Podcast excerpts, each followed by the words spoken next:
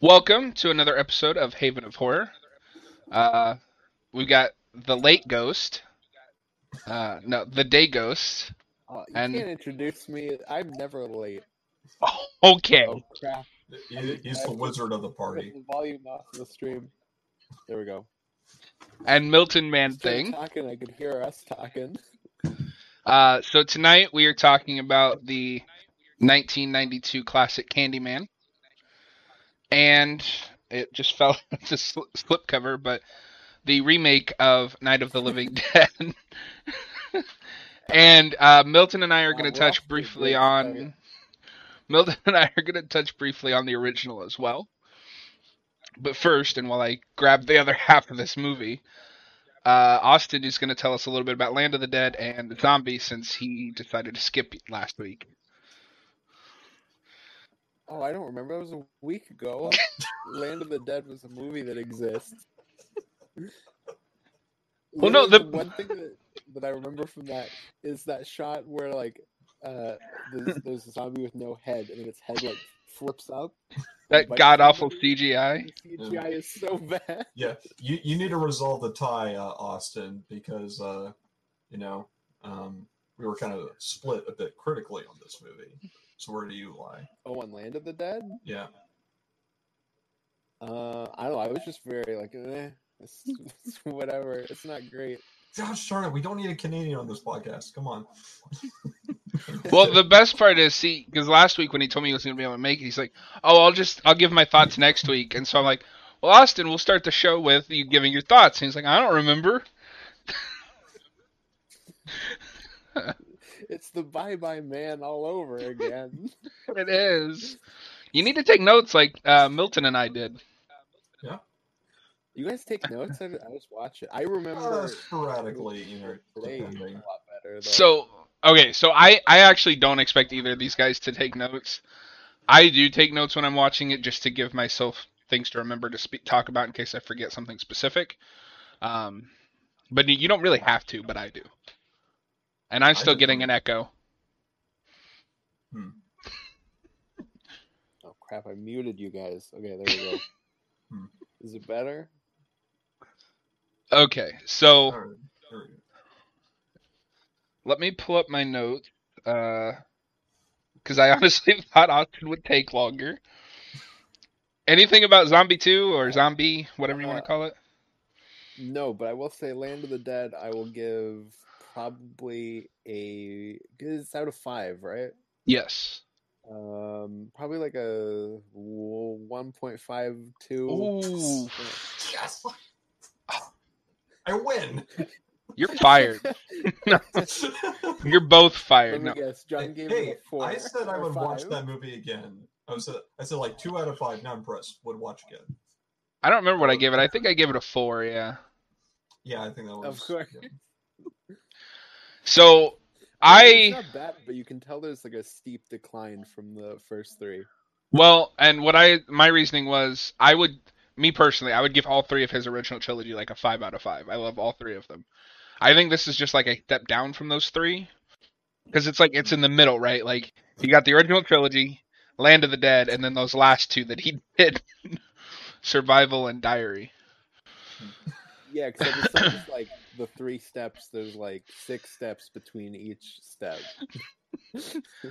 So I didn't take a whole lot of notes on Candyman because I was having technical issues while watching it. Uh, but I still I remember the movie for the most part. I've seen it twice now. Um, so we're gonna start with Night of the Living Dead because I also feel like that's gonna be the quicker talk. Um, well, that depends. You know. maybe. So Austin, you said you've seen this before, right?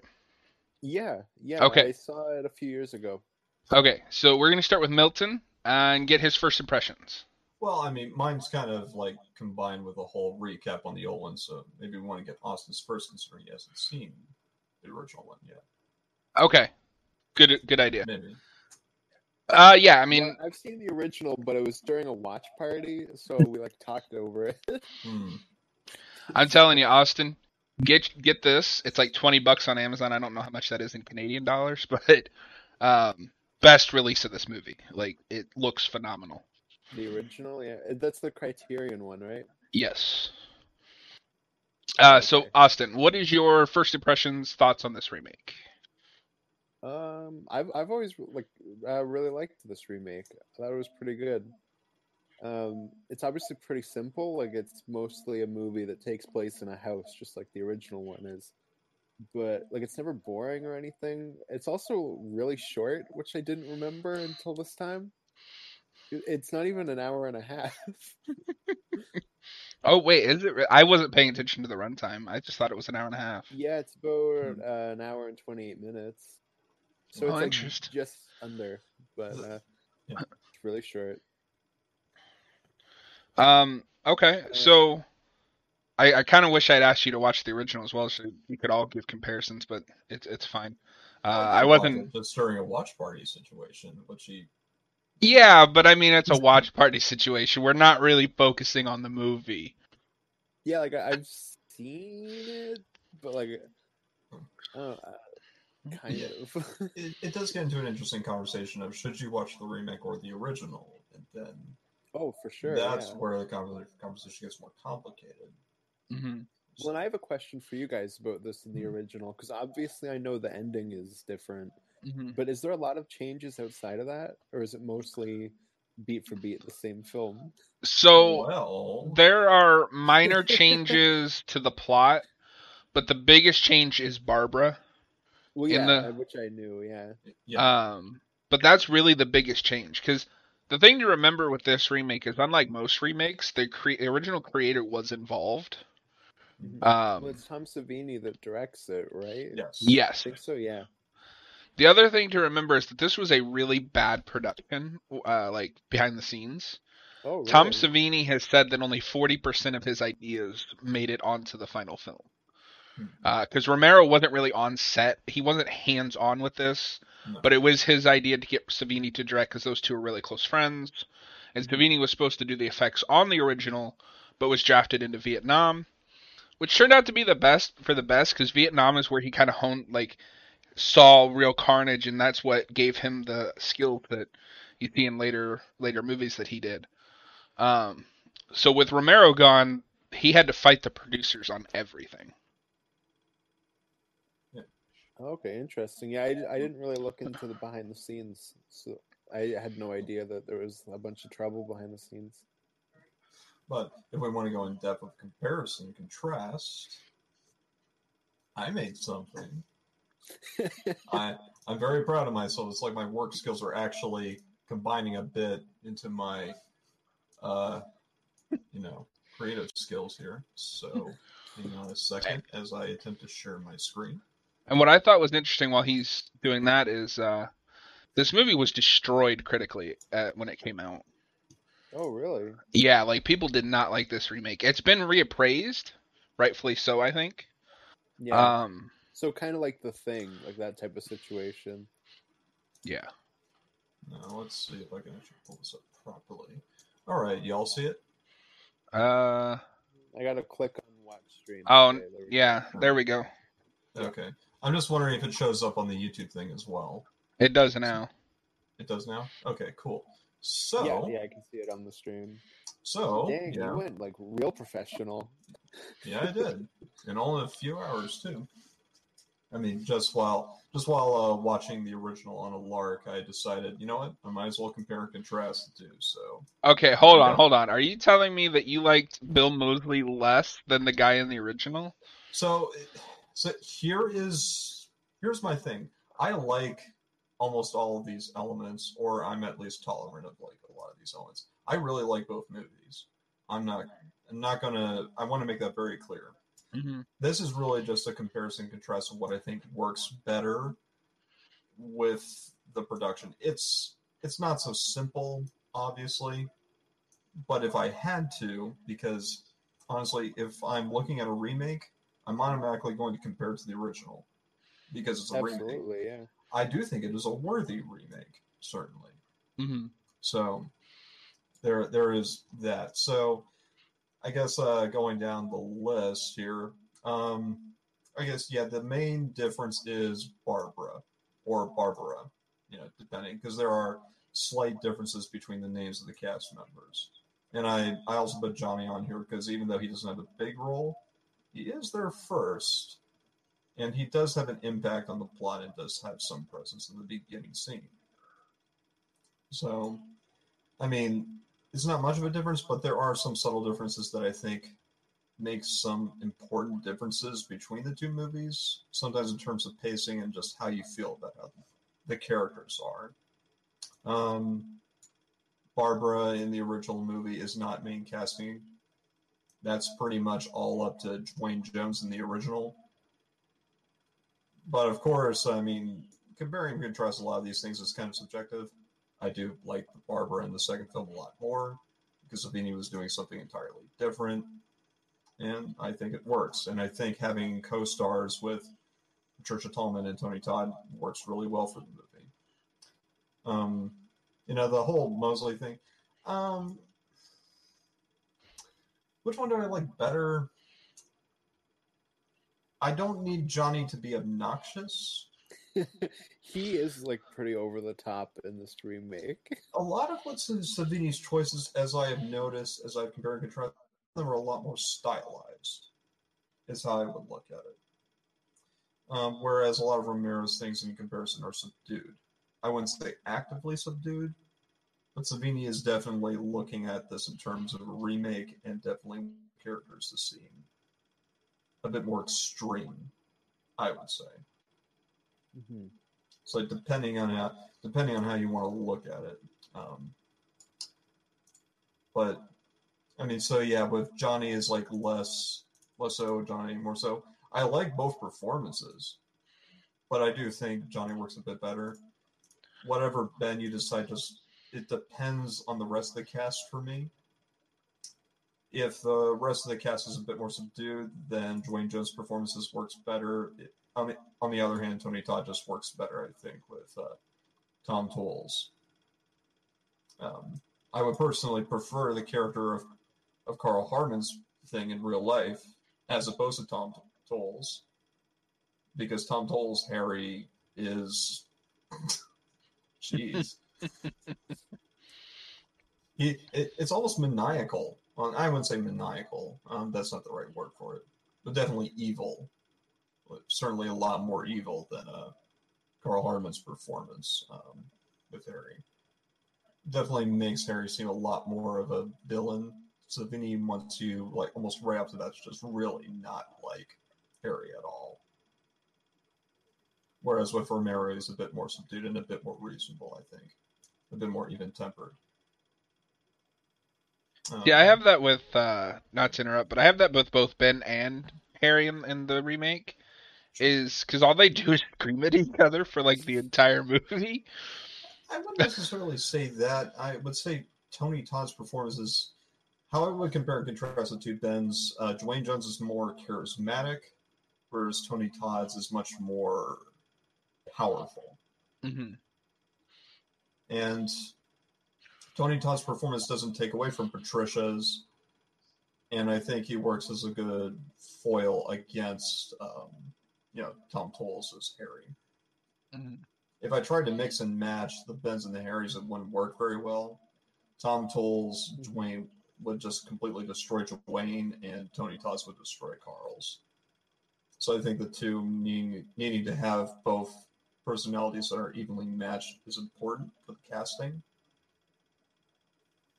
So it really just depends. I can't really say which one is better or the other, just with that in mind.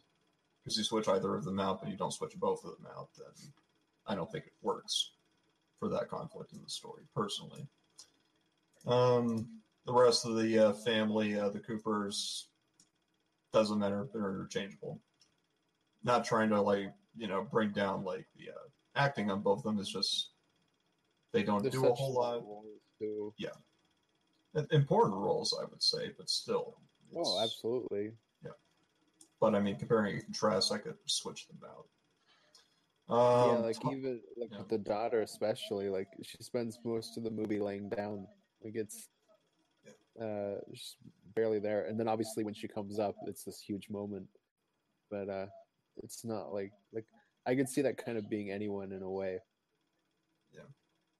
Um, Tom's perform the Tom character. I like Tom in the original a lot more than I like him in the remake. Mhm. and I watched the remake first. Um, I think he works better, and I think his. I would prefer him with the new Judy Rose over Judy personally. If I could mix and match that, I'd be fine with that. I I just prefer a smarter Tom, and you don't need to have him shoot into a fuel tank. I, I I was, was. gonna ask, is that from the original? Because that's hilariously stupid. No, he no. I mean, it, it accidentally catches fire in the first one, but I could, but that's just a mistake. Mhm. Tom deliberately shooting the fuel tank to shoot off the lock. I burst out does. laughing at that. I'd forgotten about that. Yeah, and it's hilarious. And honestly, I think that sort of hilarity has its place in zombie movies. I just think for this particular context, I don't think you should be laughing at that sort of scene. yeah, it but be like it's really but it's really stylized with. Savini though, so I but I still think I prefer the other Tom. At least Tom dies in the first one because he's trying to save his girlfriend. Mhm. But I also don't prefer that Judy because that Judy is very she's not active, whereas Judy Rose is a lot more active. So I would prefer that Judy Rose would be the original. Um, if I had to go into further details, subcast, I might prefer the original just so because, granted, it's evenly stylized.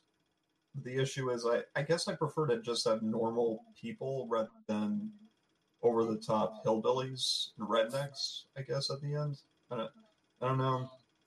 Savini gets it, it's kind of mixed a bit with the ending with Savini, so mm, I don't I don't know.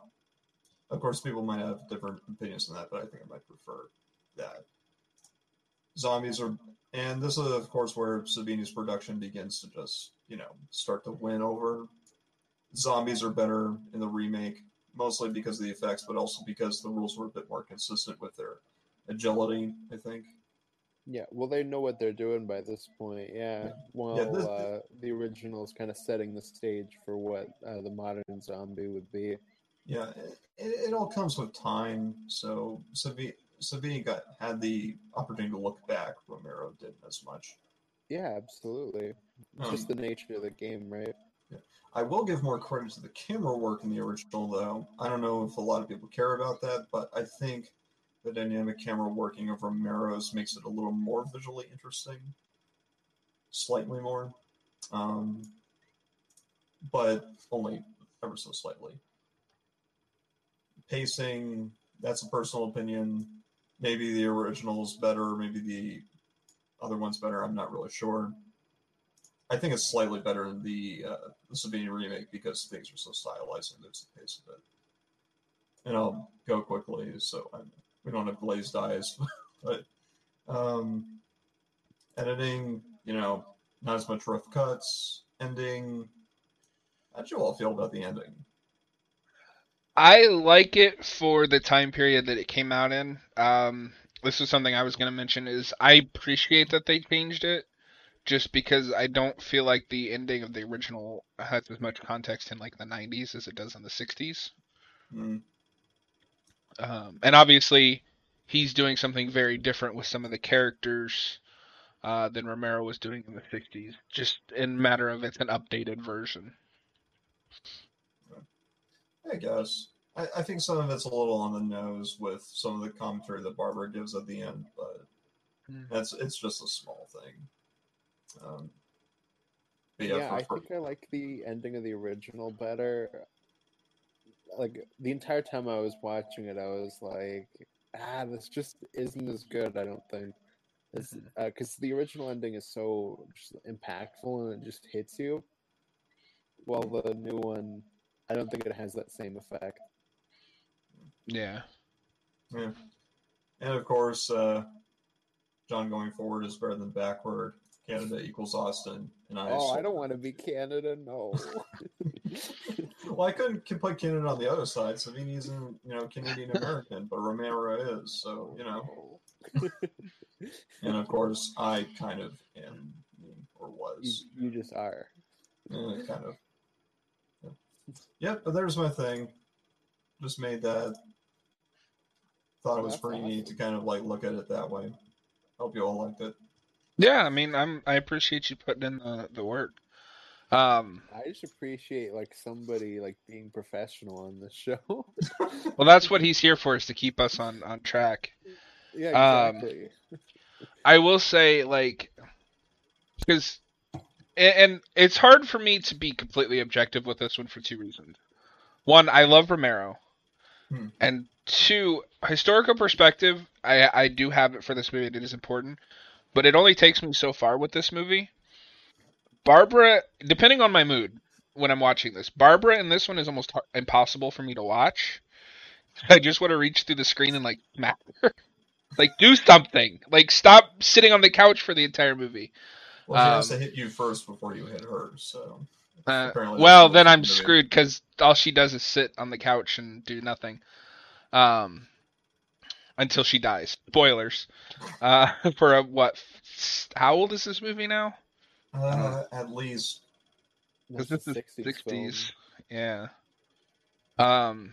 because the original trilogy 60s, 70s, 80s. They're each a different decade. well, this one was released in '68, so Yeah. Um. math.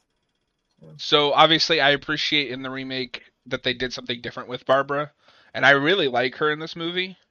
Um, she's kind of like the voice of reason when everybody's going crazy. Hmm.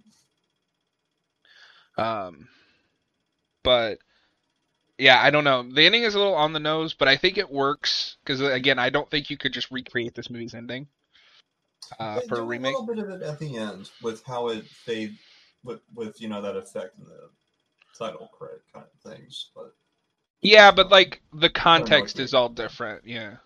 Sure. Um, but yeah, the the gas station thing made me laugh. It shouldn't have, but it did. Um, I also laughed when Ben freaked out because Harry was taking the TV and he thought he was taking it downstairs, and then they just smashed the TV and Harry's like, "You dumbass! I can't even get a signal down there." I do wonder what he was trying to do exactly, though. Yeah, That's my I, question. I think Harry probably just realized that like right at the very end. It was just being a just a, a just being a bastard about it. Yeah. well, and I had that thought too. I think everyone in this movie, except for Barbara, is a lot more hot-headed. Uh, because especially like Ben and Cooper both fly off the handle about the smallest things. I mean, Barbara's maybe the biggest freak out when she starts shooting that zombie over and over again. See, I couldn't tell if that was a freak out or she's just trying to prove something. Because remember, Judy is freaking out because they killed what she thought was their neighbor, and like she's in denial, and so like Barbara is talking louder because everybody's like yelling, and she's shooting, but she's trying just trying to show Judy like, look, these things aren't alive. I did wonder though, because Barbara's just like a regular person.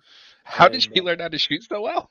How did she learn how to shoot so well? I mean, I mean, as it's been said before, like it is more stylized, so you just kind of uh like go with that. But it is just funny where she's just like headshotting zombies like perfectly, never missing.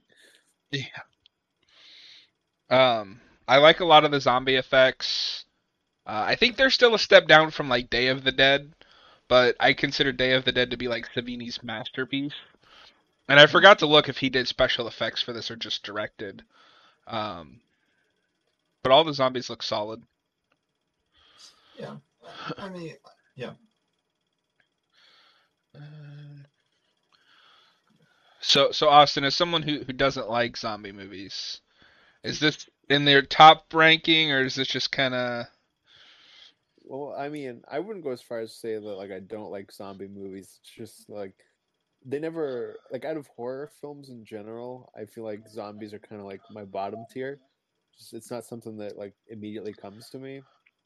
Uh, I- yeah, I'd say this is in like the upper echelon of, of zombie films. Absolutely, I'll I s- think it's a really good movie. What Also, I'm gonna say- tier next to zombies.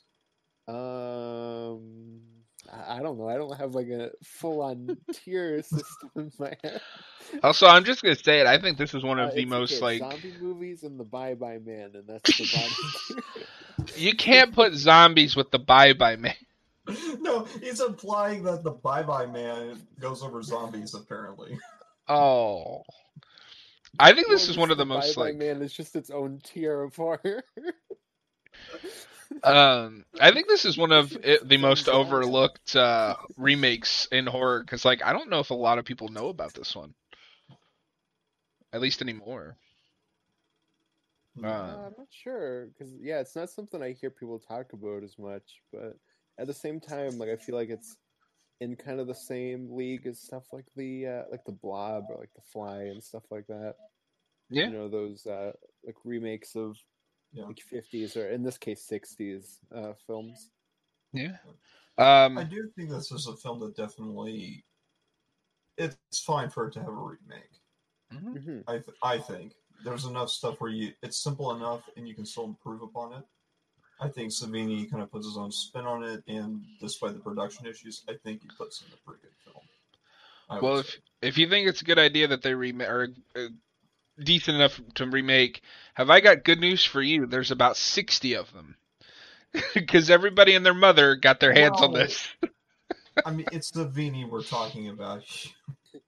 Well, guys, we should. I- I if it's know, I public know, domain. but- Let's let's do our own remake for Well- uh, next episode of the show. See, you might look into that because I have heard that they finally got it out of the public domain.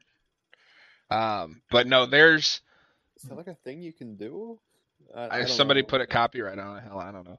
Uh, but yeah, there's like animated remakes. There's a 3D remake.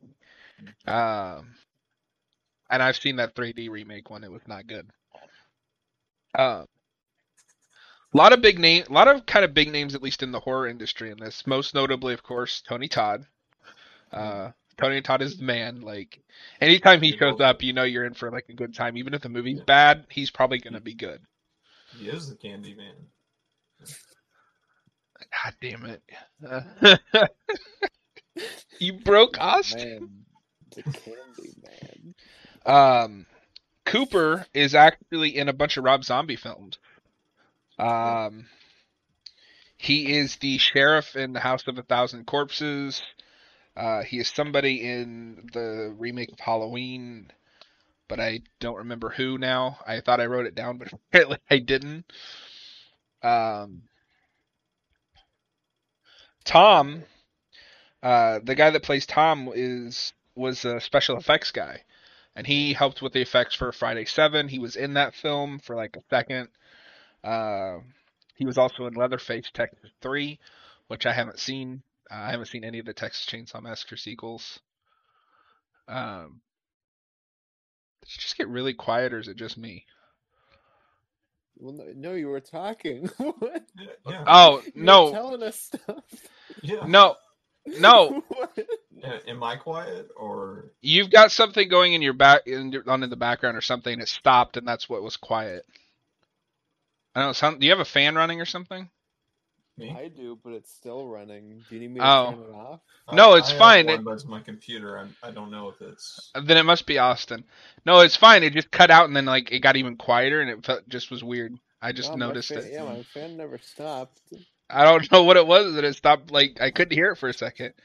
Um, I've never heard somebody like tell me something up, and stop mid sentence and go, Just ding. "Why is it so quiet?" well, yeah, I don't know. Um, and then the woman who played Barbara, she's mostly she's in like a lot of Star Trek, uh, and she's the like the witch in Army of Darkness that Ash fights. I was Uh, wondering where I'd really? seen her from. Yeah. Yeah. Oh, Uh, cool. Um, so yeah, like a lot of big, I don't want to say big, big actors, but big in like the the scene actors in this. Yep. And don't Um, forget Tom Tom Savini, you know, from Dusk Till Dawn. which we will do that one of these days. I love Yeah. that movie. It's Yeah. so ridiculous that you can't help but love it. That That okay, that's tough. one thing I'll say with Land of the Dead.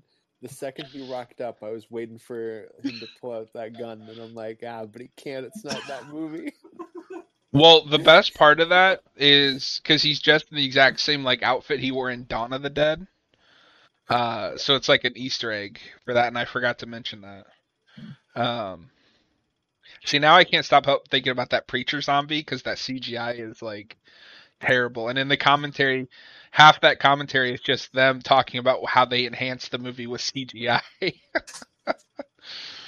They enhanced it all right. I was laughing. Did you notice uh, before they break the TV because they're watching the news? A lot of that dialogue is the same that Shaun of the Dead used later on. Uh, Hmm. in their news reports when they're breaking up over TV. But I wonder if, because I know in the original they had some TV, but it was mostly like interviews with NASA and stuff. I wonder if Edgar Wright has seen this remake and is like a fan of it. I wouldn't be surprised if he has. I mean, Yeah, no, I considering the industry veterans and whatnot, Savini making his remake with some of George Romero's input Mhm. wouldn't surprise me. hmm Yeah, no, I think definitely he's seen this movie. Yeah. Um, okay, so final thoughts, Austin. Oh, I, I wasn't prepared for this. I thought you were still listing stuff. Um, uh, I, I don't know. It's it's it's really good. it's really, really, really good. Oh, um, although I did take another look at my notes because you said that. Uh, I also like that Barbara's the one that points out that the zombies are really slow. Um, but I also believe that Ben doesn't want to risk it because he's kind of scared of like getting stranded. Uh, so I believe I buy that even though she's thrown out, what in and I think is the best solution because that house just isn't gonna last forever. Uh, they do make me believe that why they're staying there. Yeah, I can see it both ways in that situation. Yeah. But I can see, I can understand where each of them are coming from. Okay, so what out of five, and would you watch it again? Austin. Um, I'm gonna go with a four out of five, but I will not watch it again. He's like, I'm zombied out. I watched like three zombie movies in the last two weeks. No, I'm just joking. But uh, yeah, I'd say like maybe like a three point five, four out of five. I'd say some somewhere around there. Okay. Okay, Milton. Uh, bon- same thing, but bonus question. If you could only suggest one to a person interested in the zombie genre, original or remake? That's not a fair question. Yeah, what, what kind of a question? I'll is an-? I will answer it, but the answer is watch the original. The Yeah. reason why is because it has irrevocably affected the industry. The Mhm. original. It it's the reason why any of these good remakes even exist in the first place. Just give credit to the original if you had to watch one. God damn it. But watch the remake as well. I think this remake is pretty good too. Out of five, difficult to say. I might say three point seven five out of five. I might be bordering on a four. No, I'll give it a four. Sure, I'll give it a four. At least the original to the remake, it's I can maybe might give that a three point seven out of five. I mean three point seven five out of five.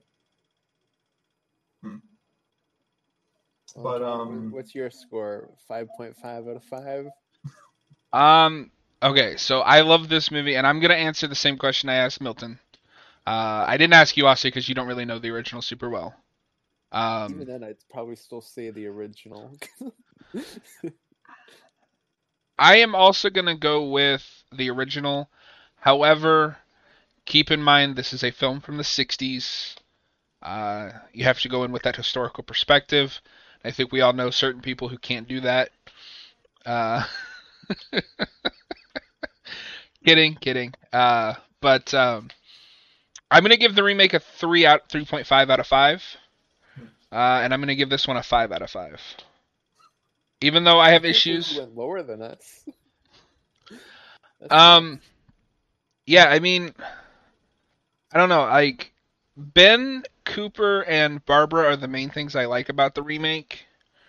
Uh, especially Barbara, of course, she's the biggest improvement. Everything else, I think this is it's better in this one. Even Um, the zombies. if- uh, yeah, I mean, He's got you there. I'm gonna say yes because this is something I noticed. The effects in the original in the bleh.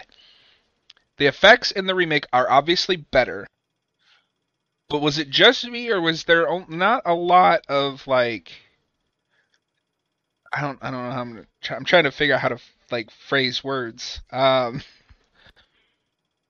I feel like these are almost creepier in a way because of the black and white. It enhances that. Um, and there wasn't a lot of gore in the remake. There isn't in this either. But the truck scene, unless I missed something in the remake because I might have gotten distracted. But that truck scene in this one, that- when they're eating like the burned flesh off the corpses, I feel like was creepier in this one.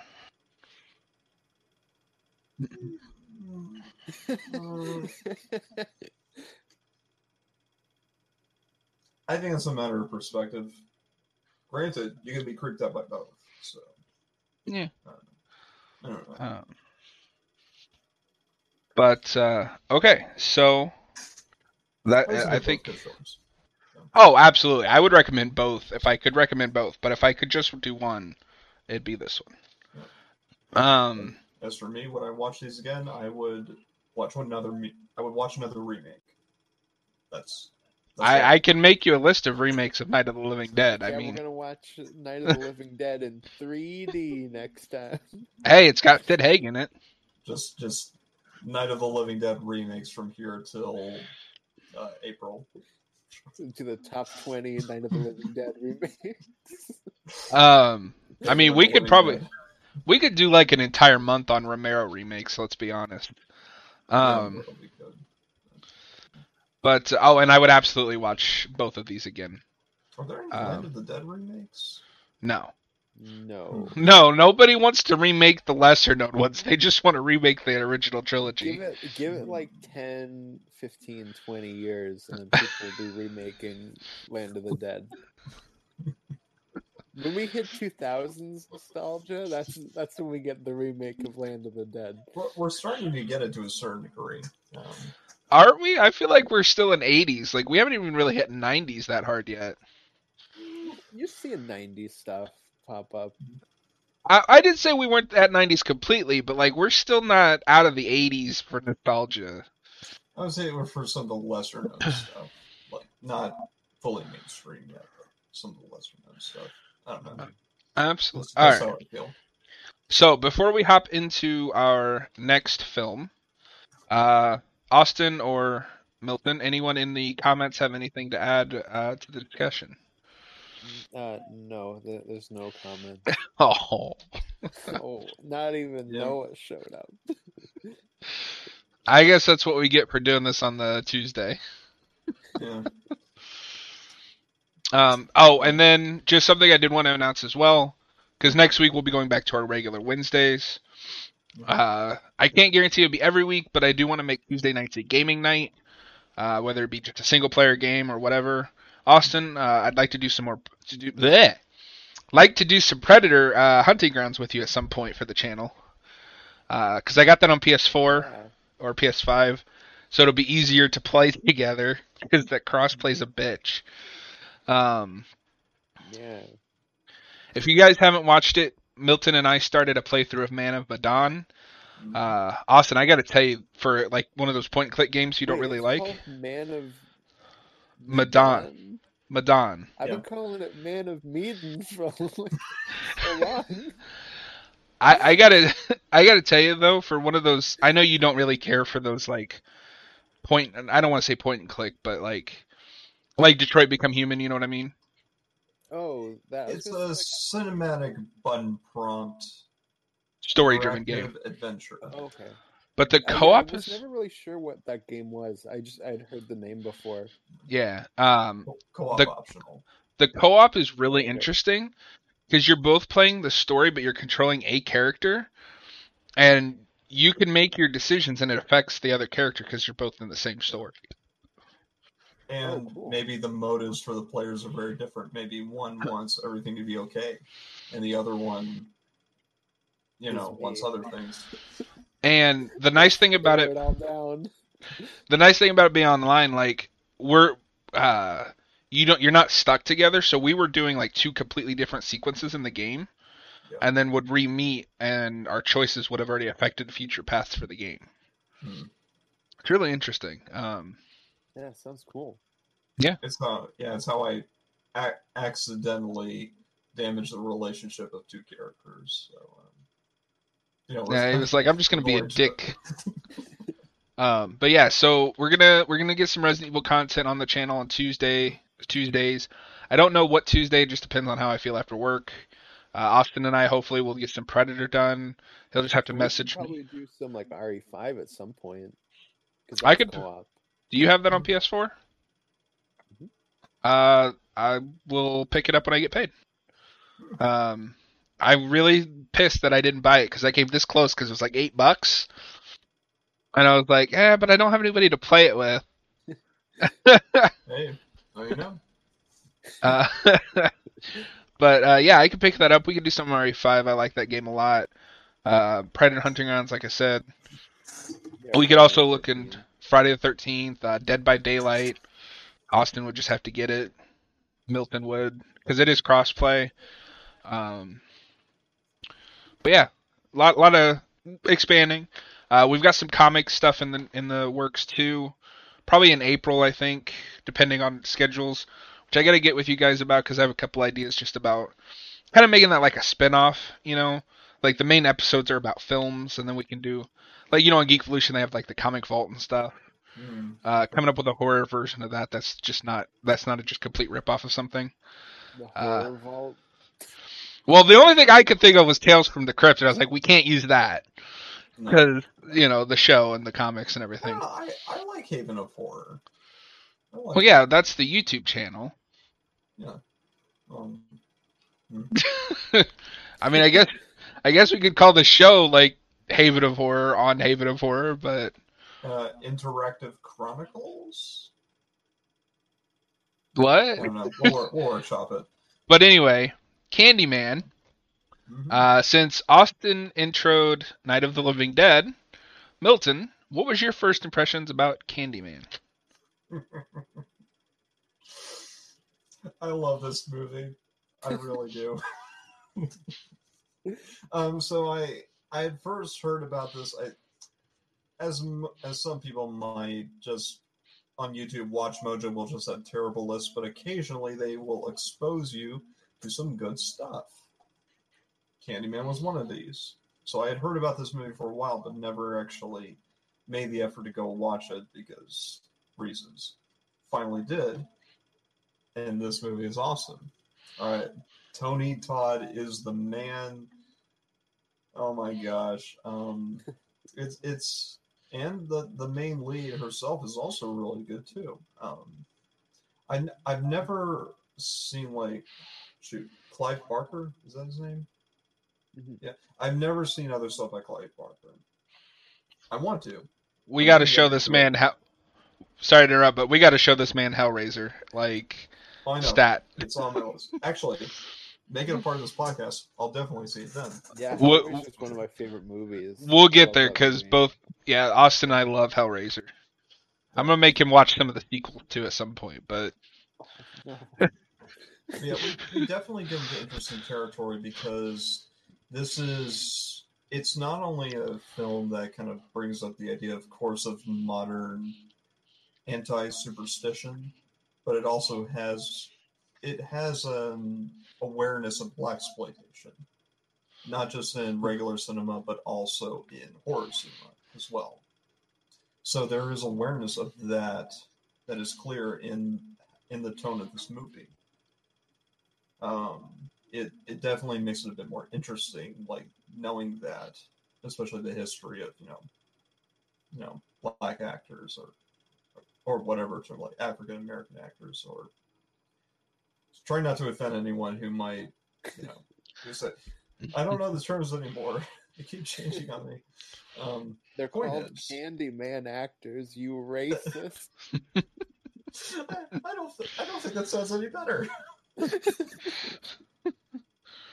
My point is is that there's been a long history of those sorts of of a lot of those people trying to get into the industry that get snubbed a lot, that get killed a lot, and they don't really get as much attention until you go into the more underground or like grindhouse picture kind of stuff. And now you have like films like these that are in the mainstream that have that mentality and want to turn it on its head. And you also have the idea of the Reaper no longer visiting like the poor and the downhearted and then transfer over to those who take a lot of stuff for granted and kind of, you know, look over haughtily over those who are, you know, in poor situations. So it's uh it's it's very interesting both thematically and as well as what's the underlying you know, subtext. Plus, Candyman is awesome. I I like the idea. It's not conventional at all, um, but it works. It works. Um, like Well, bees last running is out the corpse like a like a hive. Yeah, it's it's definitely very very interesting. Yeah, I'd like to look at the short story. Uh, it's in his, one of his books of blood. Um, to see how like how much has changed, because obviously with Hellraiser he took the base idea and then ran with uh, like a different small changes here and there to make the story better. Um, yeah, it's almost like another draft of that story. Like I watched that film a few times uh, in like a short burst, and then I tried to read the book, and I stopped like thirty pages in because I was like, it's just like beat for beat that movie, and it's it was like really distracting. Where I was like, okay. I've seen this too many times in close succession. I'm gonna have to wait a bit before I read this. Absolutely, and, and I'm a big fan of Clive Barker's work, uh, both in film and on the written page. Um, I don't know if you guys have read too much or anything by him, really. I want Um, to, but I haven't. no, He's it's just thirty pages. He's interesting because like he does horror, and you know every Clive Barker book loves to slap that Stephen King quote on the front that is like, "I have seen the future of horror, and his name is Clive Barker." Swear to God, like every single horror book he publishes just slaps that on there. Um, but like a lot of his work is actually more dark fantasy than horror, and he's done like kids books and things like that. Um, but this is obvious. kind of like Stephen King in a sense where he's done so many other genres, but he's just known for horror. Yeah. Just not Um, kids' books, I guess. Well, and he's also he also has written like a third of the books that Stephen King has. Um, well, Clive Barker's uh, best book is uh, the Candyman tie-in to Willy Wonka, where it's just that song. You all saw the thing that I made. that image with just Willy Wonka's head on top. um, Yeah, so wonderful. As someone who has seen Hellraiser almost probably as many times as I have or more, Austin, and this was your first time seeing this, right? Mhm. What did you think? I, I have to ask though quickly: Did uh, Clive Barker write the movie, or is it just based on a story that he did? Because I wasn't entirely sure. It's based on a story. Uh, Oh, okay, let, let me look. Hold on. I'm fairly sure he didn't write it directly. He might have had some input. But yeah, I forgot to look uh, look, and I didn't even remember it was a Clive Barker thing. Oh, That's also, we're getting a. Candyman remake apparently at some point. Yeah, it's so- already being made. We have a trailer. Oh, it This is. was to come out last year. Was supposed Yeah, to. Jordan Peele wrote it. I'm mixed on that. Yeah, it's a um, it's a sequel though. It's not a remake. Uh, to answer your question, It's like Austin. the Halloween thing. Um, to answer your question, Austin, this is Yeah, this was not. I, I'm whatever on it too. They just took the story and ran with it. This was written and directed by Bernard Rose. Oh, okay. Uh, the big thing I had while watching it is it reminded me. I know obviously this came first, but uh, it reminded me a lot of uh, The Ring. The um, I've never seen the Japanese version, but the uh, Gore Verbinski remake. Just in the sense that you have like a woman looking into this like urban legend type character that is like haunting her, and I just found that like interesting because that's a movie that like traumatized me as a kid, but. And like The Ring, it Uh, got two shitty sequels. Exactly, and and a uh, like uh, like thirty years too late sequel. I really want that to be good, but I can't. I can't get myself to believe that it is. It's gonna be. yeah. No, I I don't think it will be. But uh, when I went into it, because I didn't really know what Candyman was about, so I just assumed it was like a just like your uh, like everyday slasher film. And then when I actually watched it, it was like, oh, this is this is actually something really unique. It's really different. Yeah, you don't get it where you don't get as much where it goes into such a psychological aspect where you could even truly doubt or wonder is Candyman actually committing the things himself or is shoot, what's her name? The main Character. character, Helen. Helen. Helen. Maybe Helen is being used as a vessel for the killings. hmm I'm still not entirely sure. Like, I know that he's responsible at least partially, but I don't know if it's he's doing it himself because it's kind of implied that he did it at least to her best friend uh, Bernadette. But the ones where she's just waking up there, I don't know if he like possessed her and then used her to kill them or Well, I mean, we def we see his corpse burning in the pile at the end, so he at least has some he has some effect on the real world. Yeah. It's probably more of a symbolical thing of his body being burned at the end. Um, I don't know. I really don't think it matters too much worrying over what could be the truth because I don't think that's so important too much. It's interesting to have the debate because it brings it could be, but this is a, this is a psychological supernatural thing. You're, Well, supposed to wonder because this is about perception. And I, I I had the same thing Austin did the first time I watched this, because just from the title, and I knew, you know, of course, like Tony Todd is iconic in this movie, the hook and the the bees and everything. I thought this was a slasher film. Um, what I got instead, I was like, I'm definitely gonna have to rewatch this because I didn't understand half of like what it's trying to do. Uh, I, I still don't think I understand it entirely. Um, you know, there's a lot a lot of moving parts to this film, a lot of racial identity and politics from the 90s. Um, but yeah, I mean it's it's great, and I think this movie needs both Tony Todd and um, whoever plays Helen. I don't remember her name. Uh, Virginia Madsen, I think, is her name. I think they are both brilliant in this movie. And uh, this is also the movie that made me believe Tony Todd is a madman. Um, because he really put all those bees in his mouth. I don't know if you guys knew that, but he really did that. And he got paid like an extra million or something every time he got stung. Okay, well at that point, I'd be like shove bees in my mouth too. Yeah, But I see. I don't know, man. Like, no, he's still a lot of money. Yeah, but one thing goes wrong and you're You get a dead. new house for every sting. Heck yeah. And I could be quoting that wrong. I know he got a bonus for every time he got stung, but I don't know exactly how much. A million seems like a little much, I would think. Yeah. Yeah, I didn't look into Black it too Cat deeply. 50 million just on bee sting insurance. But like, can you imagine having to do? Because you have to imagine they had to do multiple takes, and like just having those bees in your mouth. Ugh. Oh yeah, the thing we don't normally talk about in movies on this podcast: the score. The score is a bit more obvious in this movie than it has been in a lot of the other movies that we've watched so far. You know, Yeah. except for Repo Man, but that's that's different. The whole that's other that's a story, yeah. different beast entirely. But um, A lot but of in crazy. this one, yeah. I I really do like the soundtrack. It's definitely much more present, but that's there for a purpose. Um, it's definitely more ominous and uh, definitely gives a spiritual vibe of sorts.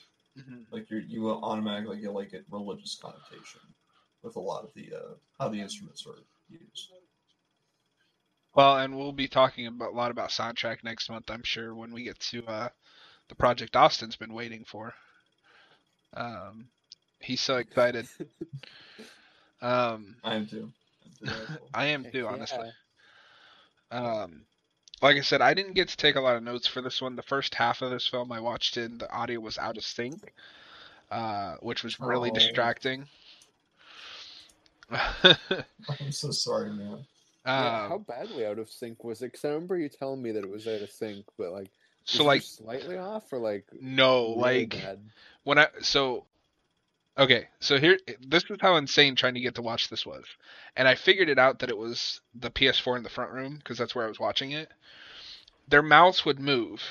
It would move on to the next one and then the line of dialogue that was supposed to be playing out of the person that just came, like went off focus of the camera would start playing. but I came in here and put it in my my PS5 or my Xbox and it was fine. Uh, so I saw the second half of this as it was supposed to be, and of course the second half is where things really start amping up. Uh, I started with the corrected audio right about the time she escapes from the asylum. um, but obviously this is a very slow burn movie. It's very much about him coming for her. Uh, like he wants her. And we get a little bit of backstory on the Candyman because she's investigating this urban legend and the Cabini. Cab, I'm gonna say this wrong. Cabini Green, Cabrini Green. All right, let me look it up Um, because uh, I can't I can't remember exact. Yeah, Cabrini can't Green. the exact Yeah. name either. Cabrini Uh, Green. Austin, I just gotta ask you, what is it with Clive Barker and hooks? Uh, well, he's a man of many fetishes. Of course, he'd ask the the day ghost, and that's the answer he would kind of give. I mean, Well, when- you haven't once seen. see Hellraiser, then then you'll know. I mean, but hooks have that connotation to them. They're almost always used as some way to imply power, predatorial instinct, and hunting. Just, mm-hmm. just wait till we Well, show in you Hellraiser, I would describe as being like an erotic horror film.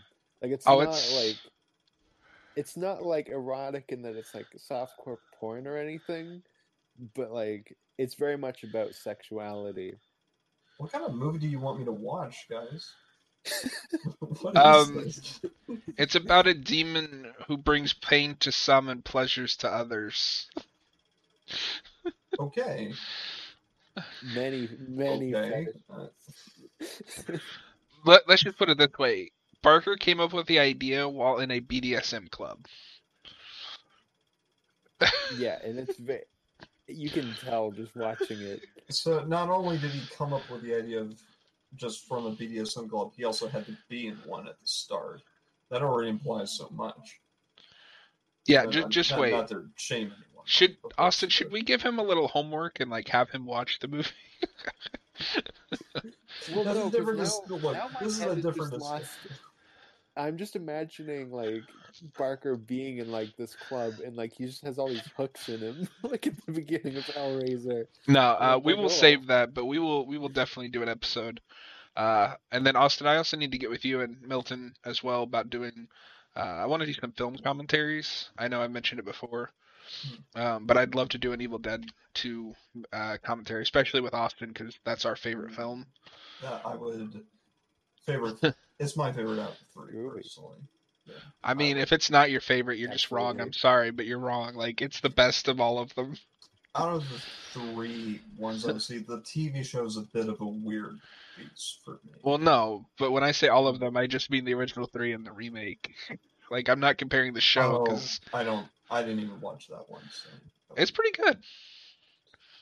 Uh, it's not as good as like the original, A- but As modern horror remakes go, the remake of Evil Dead is probably like the best. That's also not saying anything, Could be a but that movie discussion is it's fine. It's it's, it's all right. it's a Good. good time. Well, maybe not a good time. Oh yeah, there's like there's one change that I would make to that film that I think would push it above being like pretty all right to being like actually good. But we'll get there when we get there. that's what it is. Mhm. Um, so um, the main things that I remember is from the second half because the first half is pretty consistent, just slow build up to her researching Candyman the legend, uh, finding out his backstory, which is horrifying.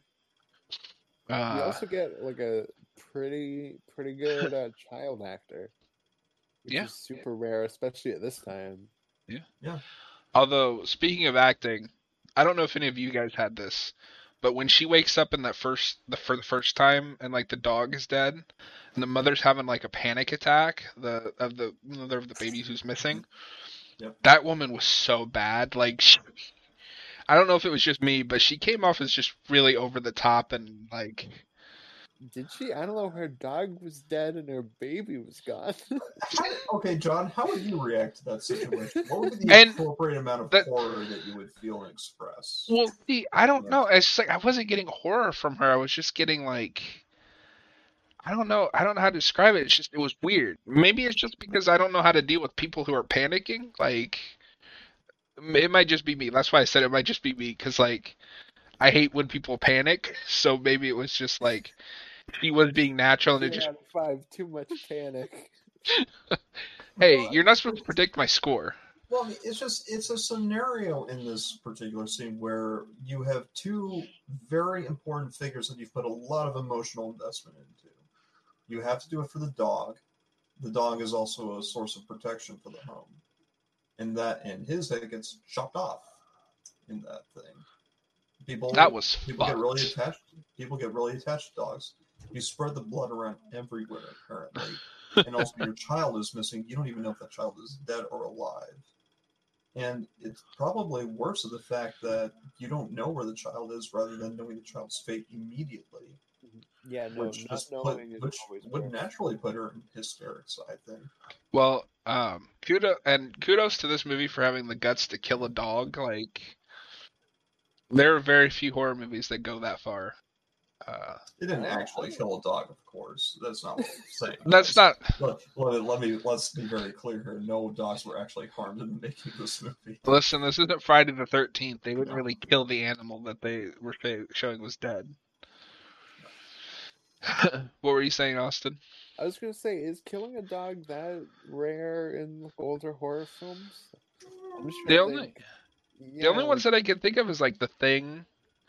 Uh, John Carpenter loves killing dogs. Halloween, Michael kills two.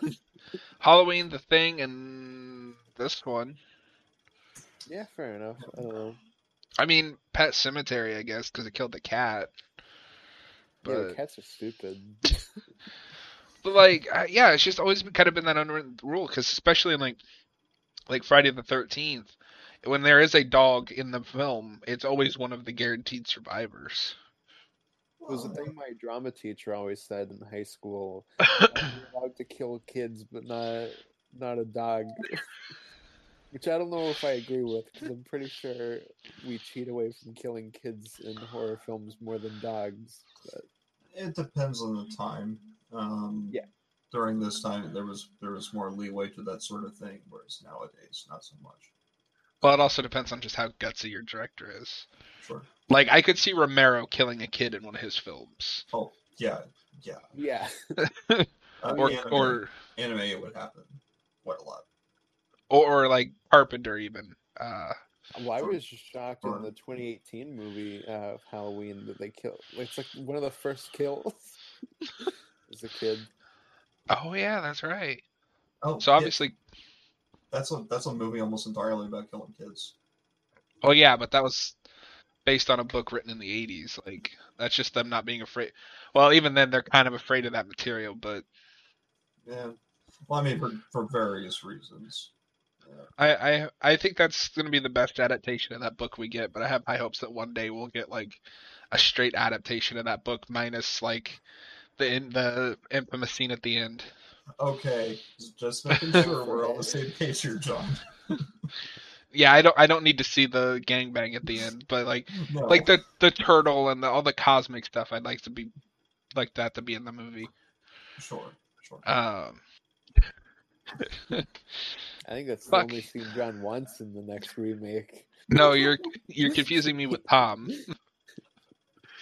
He doesn't even want a, the remake part. Oh Just that scene. oh no. Um we had to say on task so the other thing that really confused me in this movie is how long was she in that institute? Oh, she was there for at least a month. That's, like- that's the time frame. Okay. Because like she escapes, he goes home, and like her husband's already moved someone else in, and they're like redecorating and stuff. And I'm like, Well, I mean, they that character who comes in appeared towards the beginning of the film when she was Yeah, that's attending what a I was residence gonna lecture. That's a, that's the same girl. well, I'm not saying the character came out of nowhere, but she's only there a month. Like he started dating her, moved her in, and they're redecorating Well, in under a month. No, no, she they were having an affair during that whole time. That was what it was all about. Remember when Oh, she calls him from the police station and he doesn't answer? Oh, I didn't even put that- morning. I But didn't it's even also put that. implied just in the body language of the characters and the. Oh, the see. I'm apparently I'm stupid because that never like clicked to, to me. so I was so confused. Like, what's Again, you have happening? to think single you have the to- girl like walks away, looks to another student, and goes, "We're having an affair," and then walks away.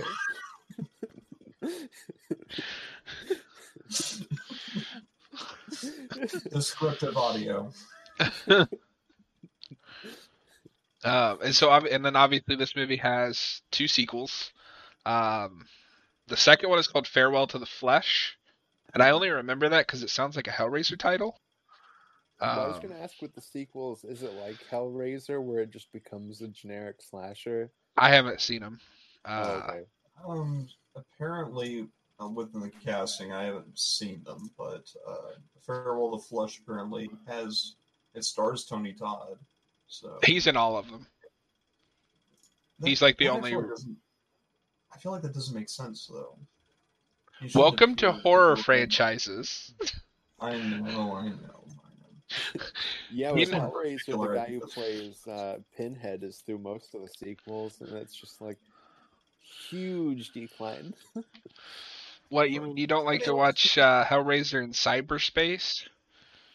No, I mean, but it's like in this one in particular, I feel like it doesn't make a lot of sense. I mean, sure, you have like Chucky. Chucky is Chucky, and Chucky's going to appear, you know, every installment. Sure, Okay, I can buy that. but here here's why your argument is wrong. They killed the main. They killed the main character of the Saw franchise in the third movie, and they made five more. that's because that series is made by hacks. they don't have a Yeah. movie as good as Candyman. I mean, Well, you're not I'm wrong. Saying what sh- I'm saying what should make sense, not what actually happens in this freaking industry. So Horror is, I think, the worst at just like beating a horse till it's dead.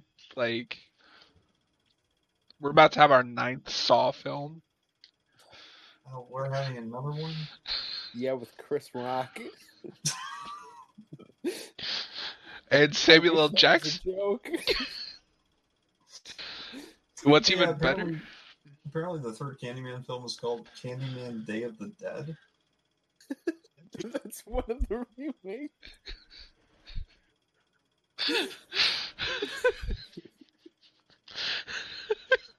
It's quite an interesting thing that we've talked about since we're we're talking about remakes here. it's still this title's still ridiculous to me.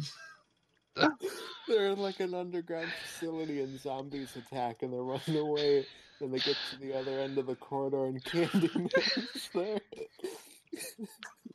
And they're like, I know, we need the zombies to fight Candyman. That's the only way.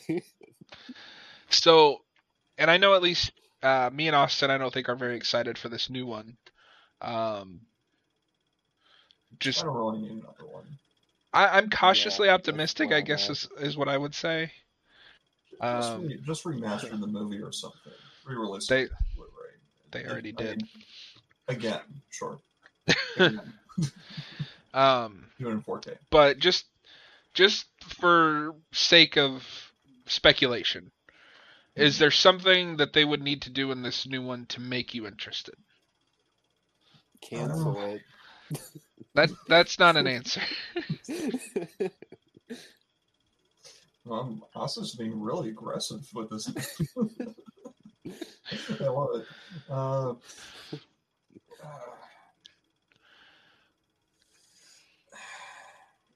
if they commit to the psychological aspect of it and try to delve a bit further into it without actually trying to establish too many of the rules, understand, of course, it would show some understanding of why the original film worked. Understand practical effects too. That's another important aspect. Horror does really well with practical effects. Understand flashing images as well. Know how to use, you know, single frame, you know, stuff because that's that happens a lot in this film as well. The technical aspects. Understand the film. Understand blaxploitation. There's a lot of different things about the production of the film if they show, if they show that they've done research and they have passion towards it. Then I would be interested. I am a little skeptical though, because this remake is being made during this time and I think this is just a push for this kind of horror. I don't think that this is being made for anything more than a cash grab, unfortunately. Is how I'm looking at it. Well, we have a very like inexperienced director that's only really done one movie before this. Well, I mean, And- Jordan Peele. uh, He's not directing it though. Oh, he isn't. Who- No, no. Um, the director is Nia DaCosta, who's doing Captain Marvel 2. Nia DaCosta did Captain Marvel one. No. No, no. Uh, the she's doing two. Uh, her only movie before this is called Little Woods. I will say this: my big hangup with this movie. which Well, made hundred and seventy-one thousand dollars at the box office. so I, I have two holdups with this movie so far. One, I'm not impressed with Jordan Peele's writing. Uh, I haven't seen Get Out, but I didn't I didn't think Us was amazing. And two, um, often we talked about this a little bit with Nightmare on Elm Street, how like Robert Englund is just like is Freddy. Uh, I'm pretty sure this is a passing of the torch film. I'm not interested in somebody else playing this role. 50-50 on whether Tony Todd's even there or if it's just like a cameo or like what's going on Oh. with that. Okay. But if he is in it, because I've heard I heard that he was in it, and it's a passing of the torch movie. Like I don't know about you guys, I'm not interested in somebody else, you know, playing this role. Like Well, we also have apparently uh, Helen is in the movie, like the ghost Helen, but it's a different actress. oh, well, I do know that the main guy in the trailer is the baby that was kidnapped in this film. Oh, Uh, I I don't really need like a Candyman or Son of Candyman situation. Passing the torch with the horror franchise is just bizarre in of itself. Yeah, It, it trivial. It, it by itself trivializes the entire existence of a. This the figure needs to be singular for this to work. You Well, and if it were- it, and you're diminishing it. if it were me, what I would do instead like of doing Grudge remake from last year, yeah. I don't know Uh, if you guys saw that, but uh, What I would do- the opening is with the original Grudge family, and then they move to a new house, and it's like a new Grudge family in America, and it's like, oh. oh See, God. what I would do is instead of a passing of the torch movie, because if that's what it is, they're only doing a passing of the torch so they could make more sequels, right? Um, yeah, well, and I don't like the main actor they have for that movie and the other stuff I've seen him in.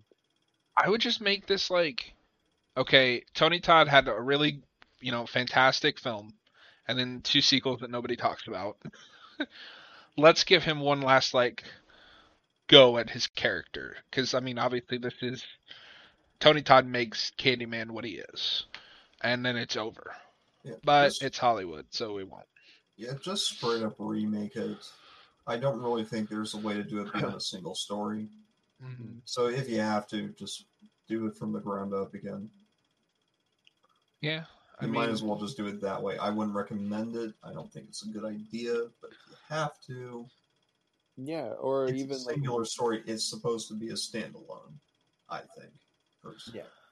The only hope I have going for it right now is, despite my like lack of faith in Jordan Peele as a writer, he has said that Candyman is one of his favorite horror films. Yeah, but they all say that. Yeah, he's not gonna come out and be like, "Fuck Candyman." What a trash film, not. am I right?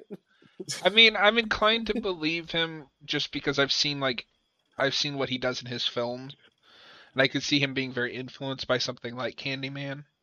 Well, Um, yeah, but I mean, And I didn't say it was like a bright The like room is inspired by Oscar films.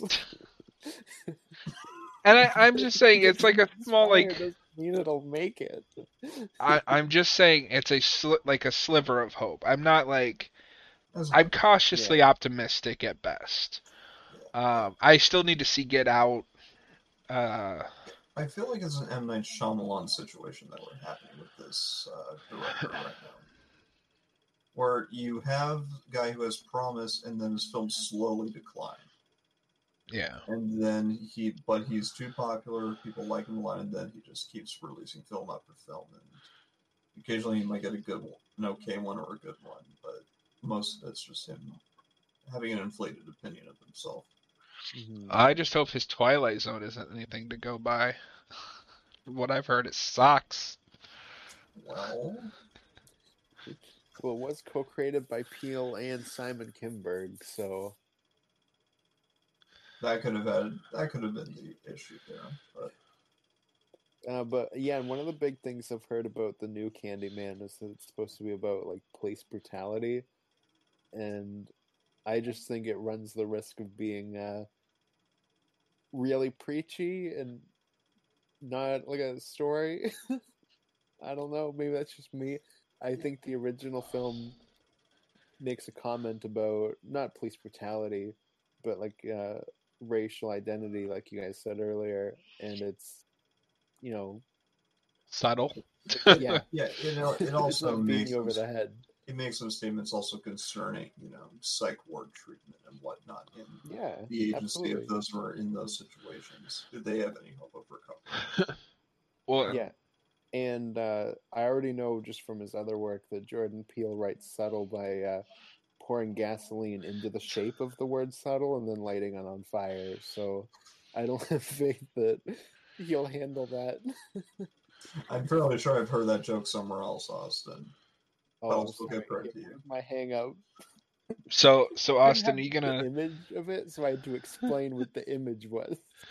you you, you gonna watch uh, this director's Frankenstein movie? It's the one I posted that uh, poster in the Discord the other night where it had like three different fives in the in the poster for the word Yeah, where all Frankenstein. the E's were threes, the S was a five, and the I was a one. Wait, was that real? Yes, I wanted. It's to true. Top twenty right there. My dad sent me an article that was like the top twenty Frankenstein adaptation. Well, what's funny is so it's directed by the same guy who did this film. Uh and to be fair, it only has 10 reviews. But Wait, according the same person. Oh, did the original Candyman? the original, Okay, this movie has 100% or at least it does according to Wikipedia on Rotten Tomatoes based on 10 reviews. So I might check it out at some point like it's not a lot of reviews, but if at least 10 different reviewers are giving it It's somewhat Rotten Tomatoes, though, so I. well, I don't use them for the end all be all, but you know. Mhm. but yeah, also it is. like this is the only big movie he's done. Just looking at his filmography, well, he directed a movie called Snuff Snuff Movie. called Weird. snuff movie. Is that like one of the missing parody movie movies? Apparently, it's a Snuff British. is it a George Lucas private movie? Apparently, it's a British horror film. I can definitely see that. Um, And while I'm talking about Frankenstein, can we just get like an actual adaptation of the book? Can no, we get that at some point? honestly, not unless like Blumhouse gets their hands on it. It, well, Blumhouse does. They're going to make it terrible. You're gonna Did- make John cry. Don't say that. I mean, why why do you Modern say that though? Blumhouse. Because I Well, there mean, was that talk about um, like a Universal Blumhouse Frankenstein that's like in modern See- day, and um, it's like kids uh, like in a neighborhood or whatever, and their next door neighbor is Frankenstein, and he's like building the monster in his basement. Who knows if that's real or if that'll ever happen? See, I'm gonna fight you on on them making it terrible just because, like, They would. I don't know though. Like, they've obviously have a love for They're the, 50-50. They have no quality control. but at least when it comes to the Universal monster stuff, they obviously know how to find people who love that But stuff. We've had one, so you can't say that. So they have a perfect track record so far with that stuff. but one does not a pattern make, sir. Well, we'll just have to see. What's their next? Do they have another like Universal monster movie planned? Um. Oh my God. Do you want me to go through the No, just universal plan? Because it's huge. I just mean like, does Blumhouse have another Universal film in the works? Um. I don't think there's anything here. I'm pulling it up. Um, but yeah, I'm I I will defend Blumhouse. Even their schlock, I think, is fun to watch at least. What? Um, okay. hey, future podcast episodes there. Yeah, well, Yeah, he won't be on them, but I don't know. I watched was it Fantasy Island, and I was like, this movie sucks. at, at least we can say John enjoyed a movie or several movies. I liked There Truth or. Dare better than Fantasy Island. But Okay, it doesn't tell you. Oh, okay. This one. Oh, that's just straight up the Invisible Man two, and that's the only one that says. Oh no, Jason Blum here. Uh, he's doing a Wolfman. Okay, I'm I'd Oh, be it's the same interested. director as Invisible Man. I guess I just haven't seen the Invisible Man, so It's Okay. The good. Invisible Man's pretty solid. Hmm. But I agree with you because Blumhouse has no quality control. So being like, Blumhouse is making this, it's like, okay, but am I getting like Invisible Man Halloween 2018 Blumhouse, or am I getting everything else that they make? Well, it's like it's a it's at least like a 50-50 shot of someone actually trying to make something, and at least I'll give credit for that. Or it's a tax write-off. Yeah, Yeah. I will say at the very least, if Blumhouse is making it, I will enjoy it. I can't say it'll be good, but I'll enjoy it. Okay, Okay, well, I've heard this. Melvin and I will go and have standards while you can go and watch your Blumhouse movies. I don't even want to hear it, Mr. Hellboy 2019. Yeah, but that's at least ironic. No, it's What? not. Was it? yeah, no, it's Sections of but I can. That movie's stupid. Well, I can. I like these movies. I don't. I don't deny that they're stupid. I just I enjoy watching them. Like I'm not gonna say they're good. Sure. Anyway, we're far off the track of Candyman right now. Uh, yeah, and we are we are running out of time. So, uh, Austin, final thoughts, score, and would you watch it again? Uh, okay, my score is gonna be four, four point five, leaning towards four point five. I'm gonna say yeah. That's what I'm gonna. I'm gonna go four point five. Is this the highest movie on the on the show that we've done for Austin? Because I don't think we rated Predator. Um, no, I don't think we rated Predator. Uh, okay, Candyman's a better movie than Predator, probably. But I also just love Predator, so I I don't know if I can put it above Predator because I Eh, enjoyment always takes takes a factor into it. Um, Well, and I like that was one of my favorite movies as a kid, so there's like a hint of nostalgia there too. um, but would you watch it again? oh, absolutely. Okay. Milton, final thoughts, score. Would you watch it again? So I'm gonna say my five out of five for something really, really, really special. So I'm gonna give it a four point five out of five. Um, yeah. If I had to take off any points, I feel like maybe a bit of the ending is a little bit of an unnecessary downer to a certain degree, but then I go back on it to say, oh, it's a good bookend. So I don't know. That's just personal opinion there. Um, there's not a lot I can critique negatively about the movie, honestly, and I just I loved it. I love this movie. Um, yeah, absolutely, I will watch it again because I'm fairly sure I missed some stuff because there's a lot of subliminal stuff that's going on. throughout the movie. Like, I'd love to see it again. Yeah. Well, I would give this a four out of five. Uh, I definitely need to watch it again, preferably with the audio in sync. Both of the films, they've gone just one step below.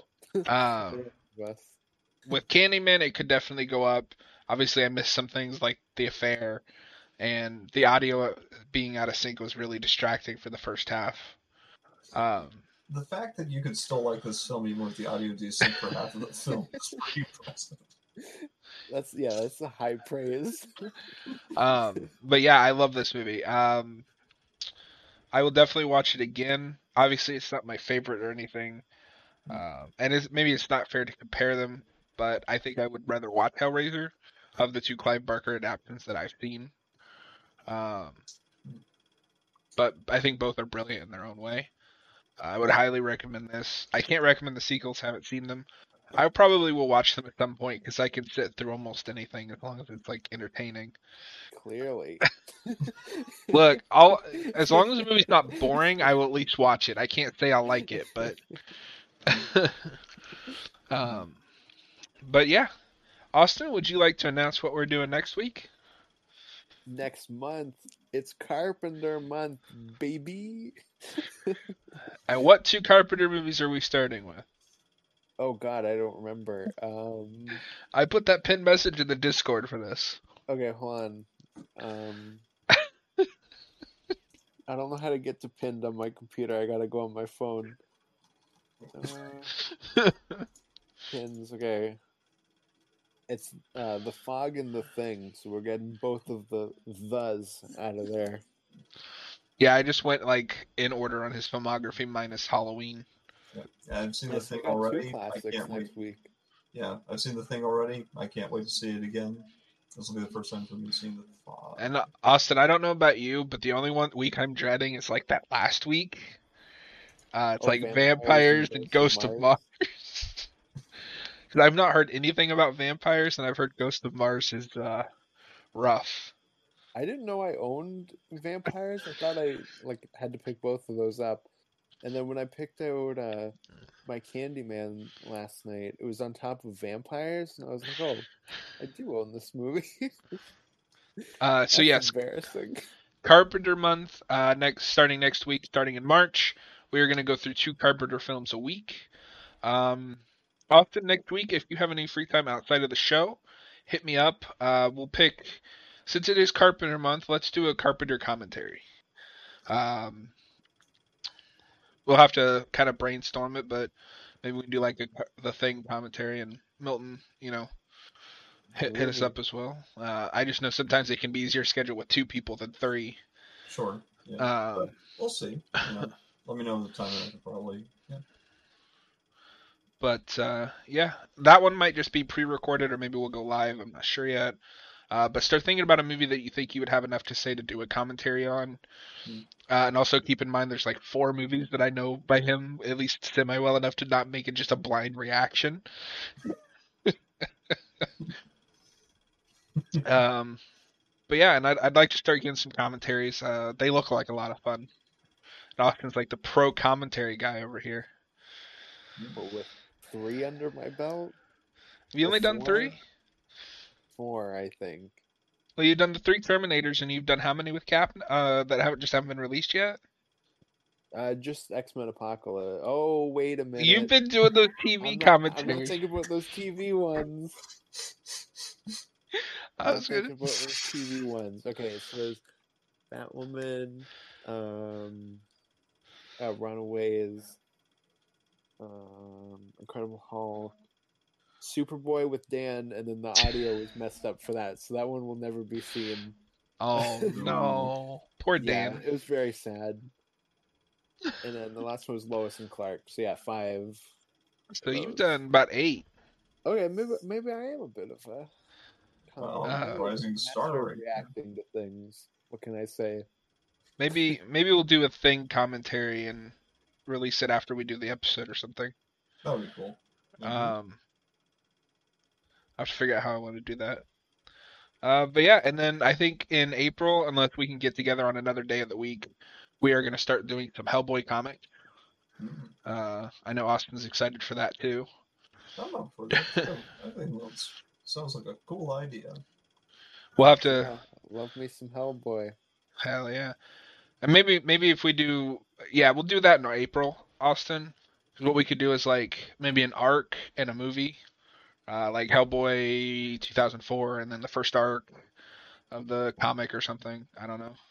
I don't know why we're brainstorming like live on YouTube, but Yeah, this this is a different. just while it's in my head. Um, but yeah, anything else you guys want to throw in? Any horror not news or anything before we wrap up for the night? I mean, we've already gone through a lot of horror news already.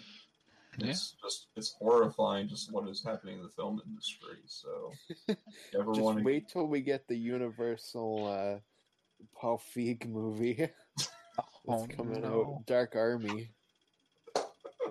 Austin's gonna make us cover Ghostbusters 2016 at some point, isn't he? No. Thank God. Or you know if you just ever want to follow the events of real life. yeah, it's pretty horrible. It's more Bye, everybody. Have a great have a great week. Uh, we will be back next Wednesday, 11 p.m. Eastern, with The Fog and The Thing. I have never seen The Fog before, so that'll be a first viewing for me at least. Um, Austin, I pro- is probably the only one who's seen almost every movie on the list for Carpenter Month. Um, yes, just not uh, the last two Vampires and Ghosts of Mars. Oh, and Prince of Darkness. Was gonna say, I'm missing. Okay. See, we're this is gonna be fun. Um, but yeah, next week Tuesday, hopefully to do gaming session, and then if you guys are free, hit me up for the for a commentary. Those will probably have to be pre-recorded, uh, unless I own it digitally. Because if it's digital, I can watch it on my phone, and like that way we're not streaming the movie to YouTube. wanted to do a live commentary. You want to do a commentary when you're watching the movie on your phone? Well, no, I would set my phone on the base of my monitor and then look and then look down at it while we're talking. Make it work. you make me sick, sir. You're fired. No. No, we, we need Austin for for Carpenter month at least. Yeah, the one time I'm useful. But uh yeah, we will talk at you guys next week and we appreciate you all hanging out. Have a great weekend. Yeah. Bye, everybody.